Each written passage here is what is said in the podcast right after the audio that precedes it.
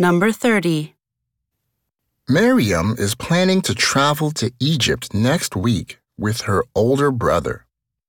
They want to see ancient Egyptian architecture and also visit some family members there.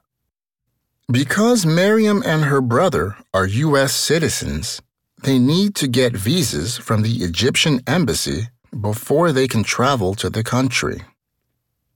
The embassy also offers classes in Arabic, which Miriam started attending a month ago. Question. What did Miriam do last month?